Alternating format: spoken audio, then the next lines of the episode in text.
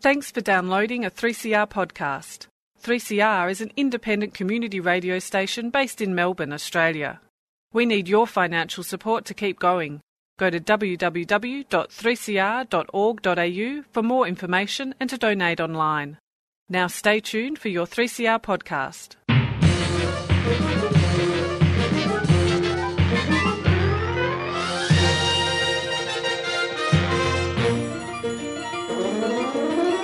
Yes, welcome to Lost in Science. This is the end of 2017, and so it's time for a 2017 clip show or wrap up special where we talk about what's happened this year, some of the highlights, some of the lowlights, some of the things you may have missed, some of the things that we want you to think about as you go into hopeful 2018. My name is Chris, and I will be talking about the climate of the year, what happened in with climate change this year, because that is a big story every year. And yeah, some ups and downs, but we shall hear about that. And I think we always need a bit of a recap, bring it to the forefront of people's mind. But I want to talk about um, the March for Science. So that has a little bit to do with what's been happening with climate change this year and how people are a little bit fed up about how politicians um, inform their policy not necessarily on the best scientific evidence that's available. So the March for Science was a global movement over, I think, maybe 500 events and a million people.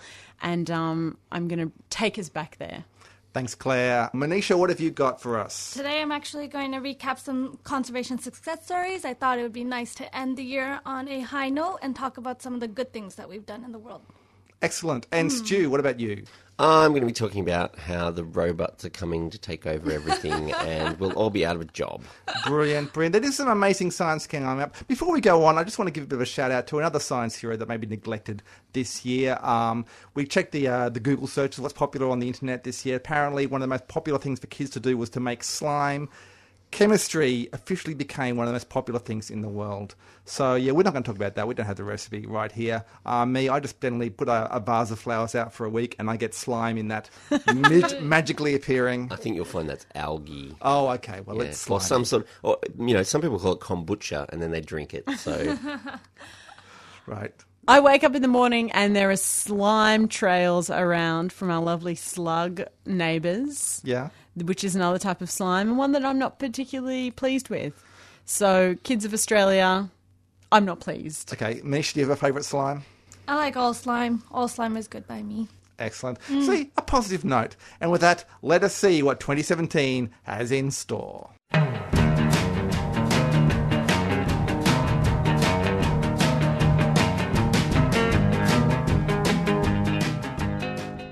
Of the great things to come out of 2017 is that people around the world are no longer standing by while politicians of all creeds ignore scientific evidence. I feel like scientists around the world woke up and started marching. Now, this is best evidenced by over 600 March for Science rallies and marches that took place over the world on Earth Day on April 22, um, including all across Australia. So I'm sure some of our listeners would remember back then. And I'm sure a lot of our listeners would remember that we actually did a story on the March for Science back in April. Manisha, that was um, you reporting from the field. I was, yeah, I was at um, the Melbourne March for Science um, in front of the State Library interviewing some of the participants on how how they thought about or what they thought about everything going on and why they were there. And it was a huge event in Melbourne, wasn't it? It was massive. There were so many people there. It was so big. Yeah, and what I found really interesting was it wasn't just scientists, it was just people of all different fields, different, like just a totally diverse crowd. Yeah, yeah. There was everybody. Like there were people with di- from different backgrounds. There were people of different ages, different genders. Like it was a good mix of people. It was just a really good, um, maybe like a cross section of the community. It was a lot of people there. Yeah. And if you need a reminder, so the general philosophy for the movement is um, science, not silence. Um, and pretty much to emphasize that science upholds a common good for all and to call for evidence based policy um, in the public's best interest for health and safety of life on this planet. So the march actually had quite humble beginnings on a Reddit thread. That's how it got started um, after um, the Women's March against Trump. There were a few people who um, were quite furious, and rightly so, that Trump had removed all references to anthropogenic climate change on government websites. Remember when he when he did that? Yeah. So um, anyway, it turns out this sentiment of politics not listening to what science has to say um, isn't just a US thing. It's reflected around the world. People were fed up with politicians not utilising the science that we had to make informed decision about our planet's future. So issues like famine, uh, communicable diseases and vaccines, pollution of the ocean, climate change, all of these challenges are addressable by science, and people just didn't think that the best evidence was being listened to.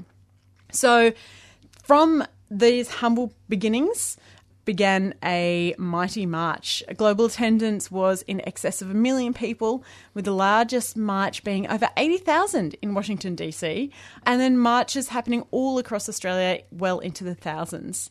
Like all good marches, there have to be some great signs, um, and scientists love a good pun.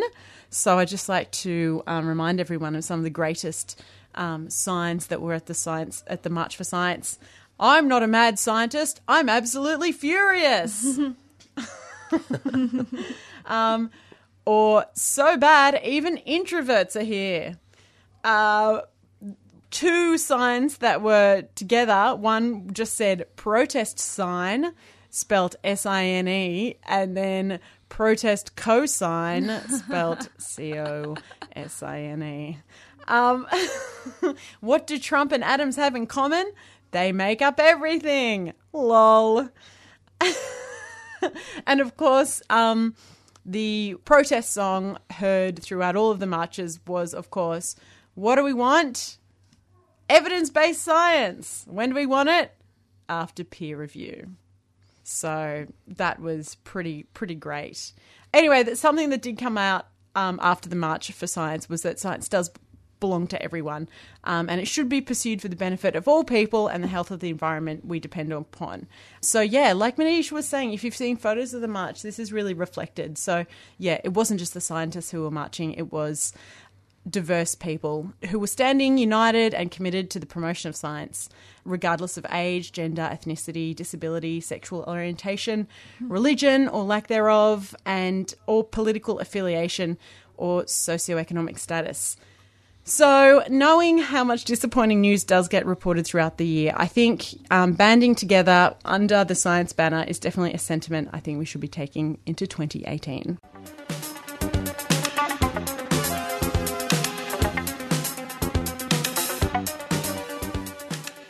Okay, yes, 2017, the climate continued to change, but by how much and what happened about it? Well, let us let us bring your eyes back because eyes because I don't know that we um we talk about enough because it just seems to become on, be an ongoing depressing story, doesn't it?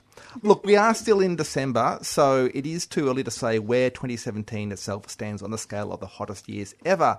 But we can say that the first six months were the second hottest ever recorded. They were second only to 2016. so again, yet another thing to add to the annals of 2017, only saved by coming after the worst year ever being 2016. Anyway, that is the global picture. What about locally, you might ask? Well, the winter of 2017 was the hottest since our national records began recorded in 1910, so that's something to, to be proud about. Was that is that like a nationwide sort of average? Nationwide average is 1.9 degrees Celsius above the long term baseline average Wow. across the nation, yes. Uh, we also learned in 2017 that the oceans are warming faster than we thought. Uh, the corrections to satellite measurements have shown that the lower atmosphere is warming faster than we thought, and that the observations we're seeing of temperature agree better with the more severe climate models. So something to be cheery about. Um, don't worry, Manisha, it gets funnier. So, what else happened? Sea ice. Sea ice reached record lows in both the Arctic and the Antarctic. Asian mountain glaciers were predicted to lose a third of their mass by 2100, and a 5,800 square kilometre iceberg broke off the Larsen C ice shelf in Antarctica. Now, that itself won't cause sea levels to rise. You know, much like the ice in your drink doesn't cause your drink to get more full, but it could act as a stopper to glaciers, which then could flow into the ocean. So, something else to look forward to. There was a paper published in the Proceedings of the National Academy of Sciences, which claimed that a sixth mass extinction event is already underway. They used the term biological annihilation. Uh, so, remember that one. And also, back in Australia, of course, we had back to back mass coral bleaching events affecting two thirds of the Great Barrier Reef. How are you feeling so far, folks? Also, also uh, one way that 2017 was worse than 2016 was that for the first time in four years, global carbon dioxide emissions went up, or were predicted to um, to have grown. Uh, they grew up this year by two percent after having been flat for three years, despite there being economic growth. Uh, what, what what did they put that down to? Well, the it's hard to say because the, the bulk of the growth in emissions is from China. So they've got a three and a half percent increase in their emissions um, due to increase in coal burning, but there have been decreased reductions in both the EU and the and the US. So, like the EU, for instance, have been having about two percent decrease every year, and now it's down to about 0.2 percent. Uh, So is that a Trump factor? not the EU. The US. The US certainly um, as a Trump factor, but it's it, yeah, it's it's mostly um, coming out of China. I mean, there have been other things like India is still increasing its emissions, but not at as high a rate as they were. So yeah, I don't know. Speaking of India, though, uh, the Adani mine. This is uh, this is of course a local big concerns locally in Australia, but there's a chance now. I think you know this is we're going to start trying things around to be optimistic. Uh, you know, maybe there's a chance it won't go ahead now. They are rapidly losing financial support. Um, the recent state election in Queensland showed that uh, they're losing political support. So you know, you never know. Watch this space; they may actually crumble. Um, also, politically this year, we had uh, on the national level, we had the federal government introducing their National Energy Guarantee, which contains both an emissions guarantee and a reliability guarantee. So, not itself kind of a carbon tax or a trading scheme or that kind of stuff. It doesn't seem to be unqualified support for renewables, but at least is some sort of mechanism that, you know, with parameters that can be tweaked. So, perhaps it's something. Okay? It's something. No? Silence. Crickets. Okay, what else? Um, all right. So the government also did maintain the support for coal power. In particular, they called for the Liddell Power Station in New South Wales to be kept open. But AGL, the operator, has announced that they will definitely close the plant and they're going to concentrate on low emission technologies instead. So things are happening. And these low emission technologies include things like batteries. So I think we should turn to friend of the show, Elon Musk, um, who who built a giant Tesla battery installation in South Australia. Uh, it was switched on in November. Um, switched on ahead of schedule to deliver stored wind power to the electricity grid. So there are some positive notes there, thanks to our supervillain overlords. um, but no, look I, look, I guess the point is that things are things are changing gradually. We have technology continuing to develop. We have we have political shifts happening very slowly, something backwards and forwards. If you look at the Trump effect, it's not fast enough, is what we're seeing. But yeah, look, maybe let's not give up yet. I think.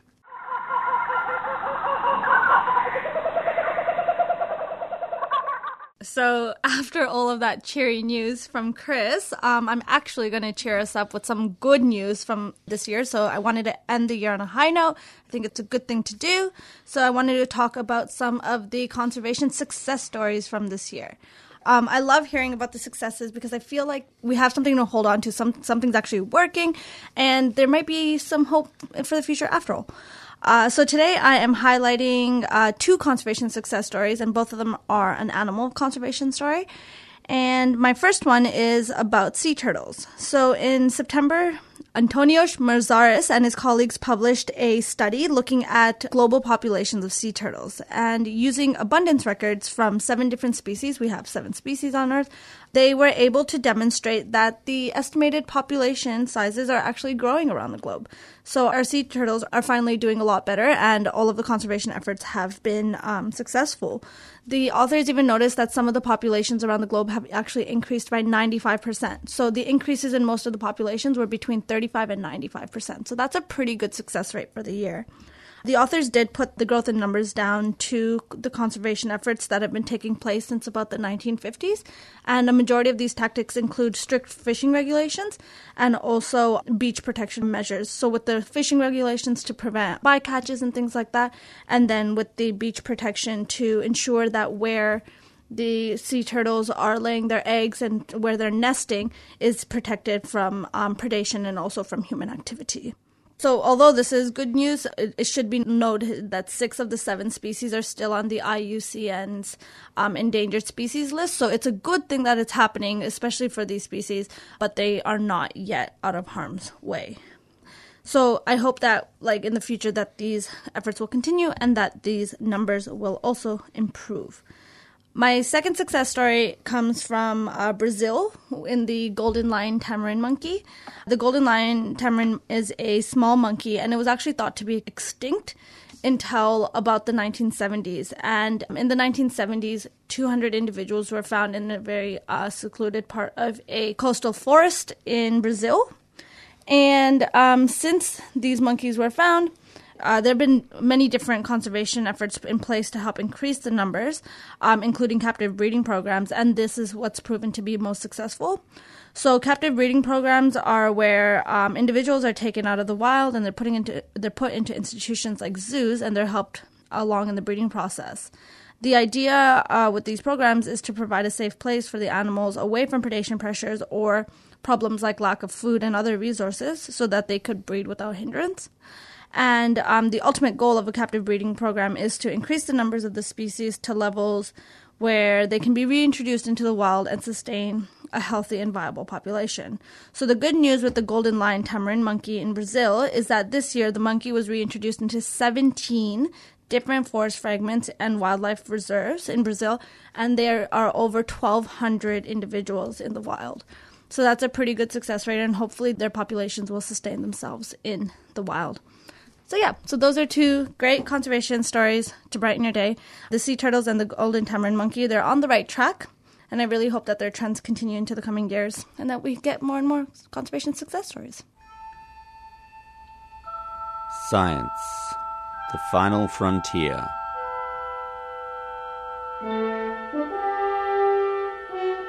These are the voyages of Lost in Science, our ongoing mission to explain strange new words to seek out new science and new explanations, to boldly go where no radio has gone before.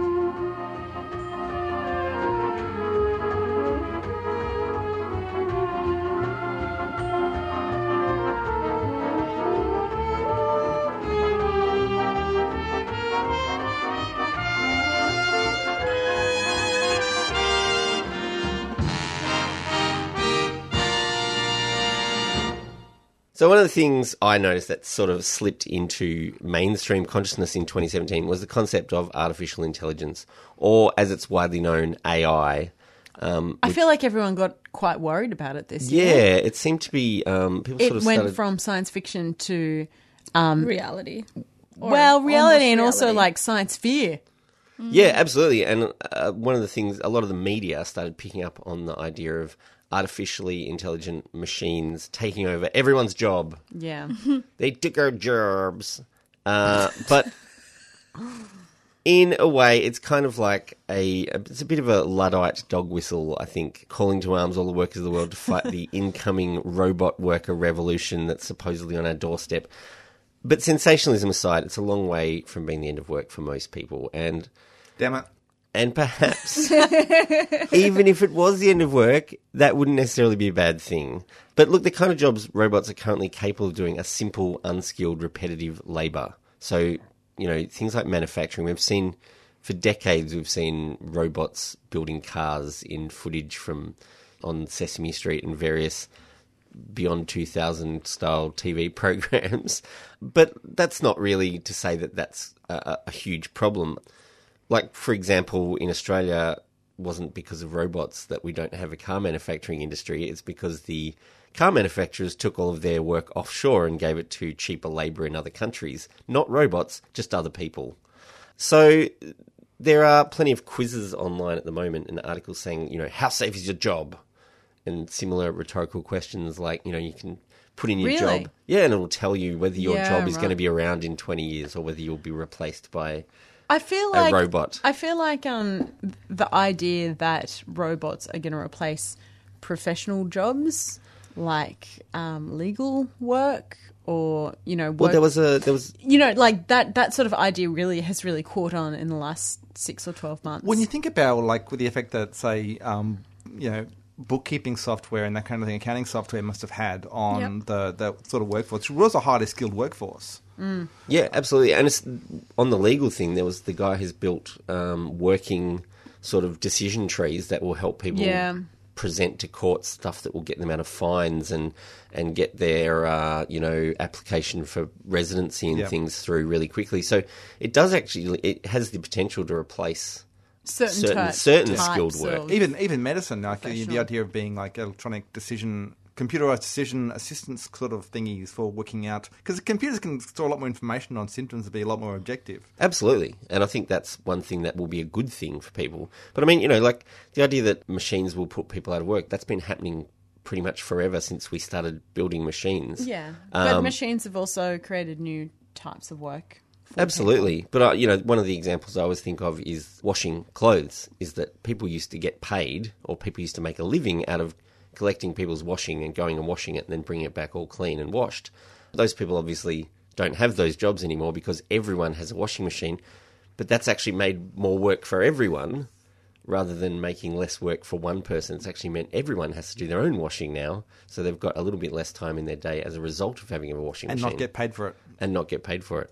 But you know, I mean, that's a pretty drudgy job, the old-fashioned hand washing of people's clothes. So I'm not sure anyone's complaining that they don't have to do that anymore either.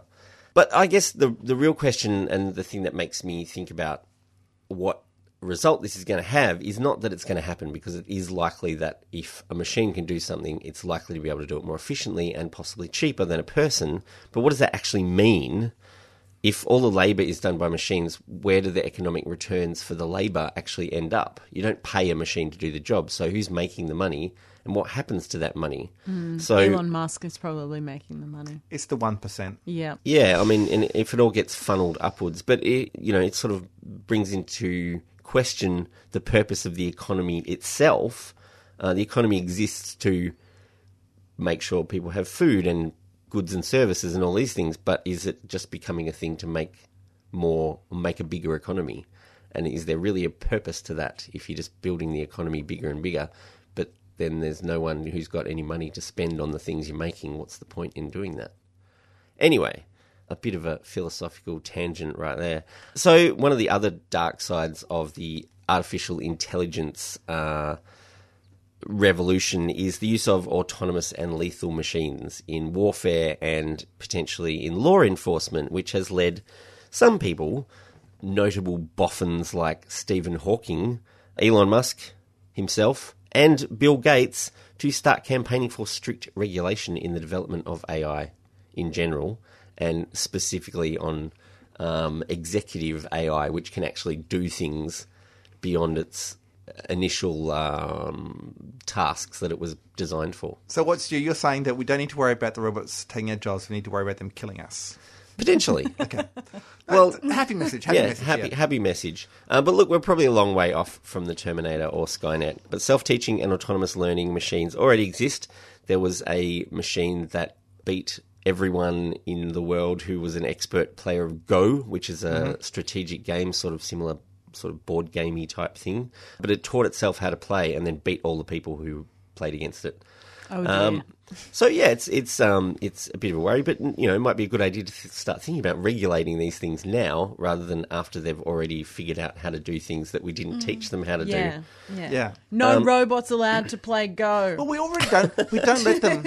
We don't let them compete in the Olympics or in other sports. You don't have like a robot team in like. No, you can't. That'd you be can't, so You can't do the shot put with a tank. Yeah. Although there is a worldwide competition where um, a bunch of autonomous robots, like bipedal autonomous robots, um, play soccer against each Oh other. yeah, we've And- reported on the we've Yeah. reported on the soccer tournament. And the yeah. out like the main objective of that is one day the robots beat the humans. That's what they want. That's what they well they've got to have an aim.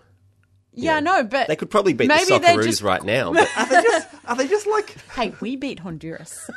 so did just- the robots. Are they just, are they just plastic people on sticks? That giant like people turn around the sticks and like you know on the foosball. It's, not, it's, it's, it's not foosball. No, it's not. No. Quite, it's not quite foosball. It's a little bit more complicated than that. But you know, I, I think in in uh, it would be it would be kind of great if somehow we got benefit from all this e- economic prosperity generated by machines doing all the work, and then we could have more time to pursue creative, fulfilling lives, doing other things that machines can't teach themselves how to do. And from what I've seen, creative work is not really under much threat just yet. I saw. Um, recently an AI was fed all seven Harry Potter novels, and then wrote its own Harry Potter novel. The book is, let's just say, it was not great in most ways. So the title it came up with is, and you can see this would look great on a movie poster as well Harry Potter and the Portrait of What Looked Like a Large Pile of Ash. and for all the criticism of the original books, let's just say the quality would not be making J.K. Rowling shake in her boots. I'll just read a little bit of the uh, the first paragraph of Harry Potter and the portrait of what looked like a large pile of ash. The castle grounds snarled with a wave of magically magnified wind. The sky outside was a great black ceiling which was full of blood. Oh. The only sounds drifting from Hagrid's hut were the disdainful shrieks of his own furniture. Magic. It was something that Harry Potter thought was very good. So look, we're not too worried about the AIs being the next Shakespeare or anything at this point, but maybe we should just keep an eye on them for now, and uh, we'll worry about that later on. And that is it for another year of Lost in Science. Should old acquaintances be forgot and never brought to mind? Should papers published be lost? And no. Look, I'm just very sorry we didn't bring you a great recipe for slime, listeners. Yeah, But you know, there's always corn flour and water and food dye that's to great. keep your kids entertained this Most school most of the recipes I saw were, were using PVA glue as well, which is which I think gives it some sort of longevity. But don't just start mixing them willy nilly. Probably probably go and look up a recipe. Or on the other hand, do start mixing it willy nilly and send in your pictures to us at Lost in Science. Um, because you can you can send things to us. We um, we can be found on Facebook. We are Lost in Science on 3CR, I believe is our main name. Um, we have an email account which is lost inside lostinsci at gmail.com. We'd love to hear from you. Please, when you're doing anything over the holidays, just, just write us a letter. Tell us what you're doing. Ask us a question. Um, Tweet have- at us. Tweet at us on Lost in Science 1. We are, because we are the best. That's why we are Lost in Science 1. Um, Lost in Science, we're also found on the radio, of course. Um, Lost in Science, it is, does air across Australia on the Community Radio Network. It is recorded in the studios of 3CR in Melbourne. Look, that's it. It's been a wonderful year, guys. Um, Stu, Manisha, Claire, thank you for Chris. sciencing. Thank you. Thank you. And I guess we'll see everyone again or hear each other again next year. Yes? Yes. Yeah. 2018. Stay tuned for our summer series, which is coming up. Oh, yes. Which is coming up. Um, our summer series from the Laboratory, where you will hear lots of stories about scientists From scientists and from other people. scientists and other people to keep you entertained over the summer. It will be a gas, as they say, in um, some phases of Or a solid or Yeah. a liquid. Oh, God. Yes, but you can find that, of course, on your podcast. Uh, look us up and find us on the radio station. Once again, some stage, Stu, Manisha, Claire, and Chris will get Lost in Science!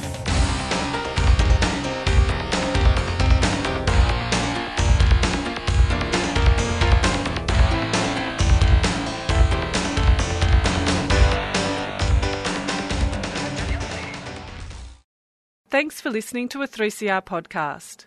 3CR is an independent community radio station based in Melbourne, Australia. We need your financial support to keep going. Go to www.3cr.org.au for more information and to donate online.